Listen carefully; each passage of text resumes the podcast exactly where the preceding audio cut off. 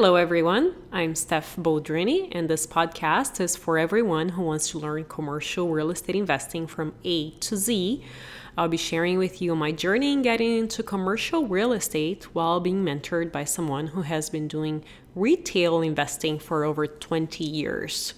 My goal is to keep things very straightforward because I value your time and you are here to learn. With that, in the last episode, we went over how we decided to make an offer on this property, which was the Salinas Movie Theater that has been vacant and unused for over 30 years, as well as I went over the things that I asked the real estate agent to send us during the due diligence process. In this episode, I'm going to share with you what we did on our own during the due diligence process, and also the things that our attorney looked at and objected to on the title report. So here we go. What are the things that we did on our own? The number one thing was to go on GeoTracker, which is a website, to see if there is any land contamination at or near the property. And this is very important as a quote unquote pre phase one report. Uh, the phase one report is an environmental report that costs around three to four thousand dollars in order to see if the property is contaminated. And if the property is contaminated, it's going to be very costly to decontaminate the property and the city will make sure that you eventually decontaminate your property. So it's a very important thing to know if your property is contaminated or not. And through GeoTracker, you're able to have a preliminary idea if it is or not. I also checked the current assessed value to see how much taxes they were paying for the property. I reached out to the city, the Permit Services Division and the Community Development Division and asked to see if there were any approved permits for the property. And I had to find out information on zoning on the downtown area to see what we could do or could not do with the property. Here are some of the reports that we did throughout the due diligence process. We did the phase one report, which is the environmental report I just talked about we did a roof survey and we found out it was going to cost us around 127,000 for a new roof. That roof already had 3 layers in it and we could not add another layer so we had to do it again from scratch. The property had several code violations, not surprisingly, because the owners did not keep up with maintaining the property up to date, and the city started issuing fines, rightfully so, during the time of the purchase. And if the seller did not respond within X number of days, the city was going to start charging $2,500 per day and the seller did say that they would end up paying for these costs at the close of escrow. We scheduled a structural engineer to go assess the damage and do a shear wall test. This means that he is going to test how strong the wall is or how weak the wall is. And also, he was going to tell us if we had to redo the wall entirely or just reinforce it. We also had an architect go over the property to assess some of the costs we were going to incur. I also had to find a person that was working with Cal Water, it's California Water Service, to find out where there was a water source for the building what was the size of the line, and if there were fire hydrants near the property. In beautiful California, believe it or not, I learned that the businesses are the ones who have to pay for installing a public fire hydrant if the property does not have one nearby. And that can cost at least $50,000. So we had to understand if we had to, number one, do that, And number two, how much it would cost for us to pull in water for the fire sprinklers, because again, the property was not up to code and we would have to install fire sprinklers. We also scheduled an appointment with the fire sprinkler contractor to give us a quote of how much it would cost to put those fire sprinklers. We ended up finding out that we would have to bring the water from the back of the building to the front. And that was going to cost also quite a lot of money. I believe it was around 100k, more or less.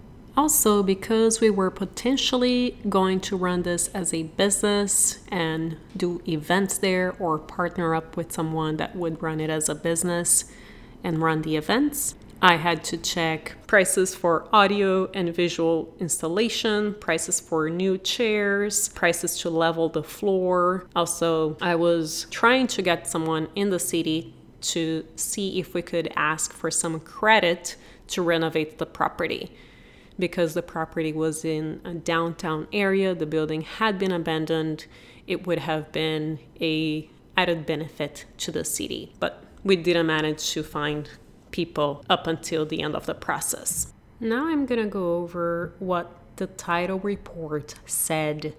But before I do that, I want you to know what the title report means.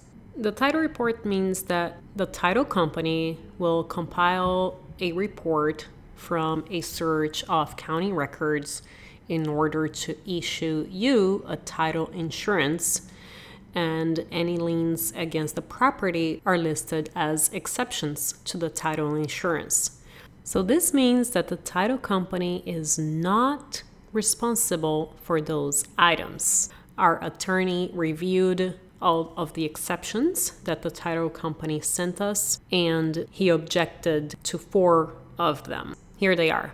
Number one, we were in a what's called the Monterey Regional Water Pollution Control Agency, and we had to reach out to them to see if there were any past due amounts and to make sure that there were no restrictions on our intended use of the property. Another exception was there was a quote unquote party wall agreement that was dated 1999 and it ended up being dated 1919.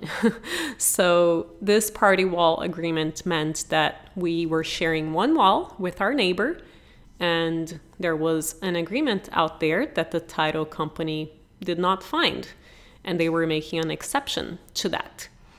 So, after a lot of back and forth, we requested the title company to find that agreement because that's their job. However, as you and I know, not everybody does their job. So they gave us an agreement that had nothing to do with the party wall agreement or that property, as a matter of fact. So after another two weeks of back and forth with the title company, they somehow managed to find that party wall agreement that was dated 1919, exactly 100 years ago. And that's one of those moments that you realize how life is so short by reading some of those agreements from back then. The next exception that our attorney objected to was an exception that stated that we were in a redevelopment agency and our attorney said that most redevelopment agencies were extinguished as a result of a law signed by Governor Jerry Brown. However, the title company was not willing to remove it because the city of Salinas was in debt, and this would not be removed until the city of Salinas was out of debt and that was going to be around 2033. So, in about 15 years. And then the last exception that our attorney objected to was a notice that the County of Monterey proposes to annex the property into the California Home Finance Authority Community Facilities District number la da da da da clean energy. So the attorney said that he does not have documents on that, and the title company did not provide that. However, we had to find those documents and see what the impact would be on our property.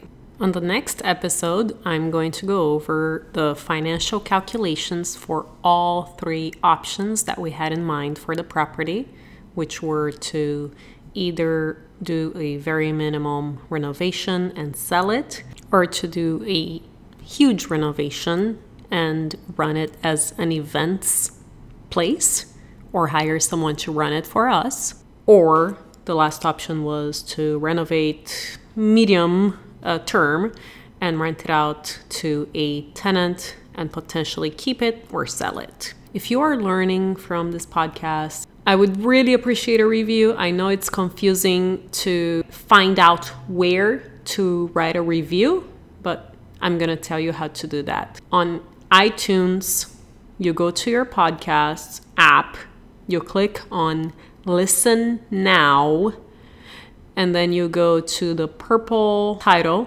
of our podcast. You just click on the purple area, you scroll down to ratings and reviews. You will see write a review.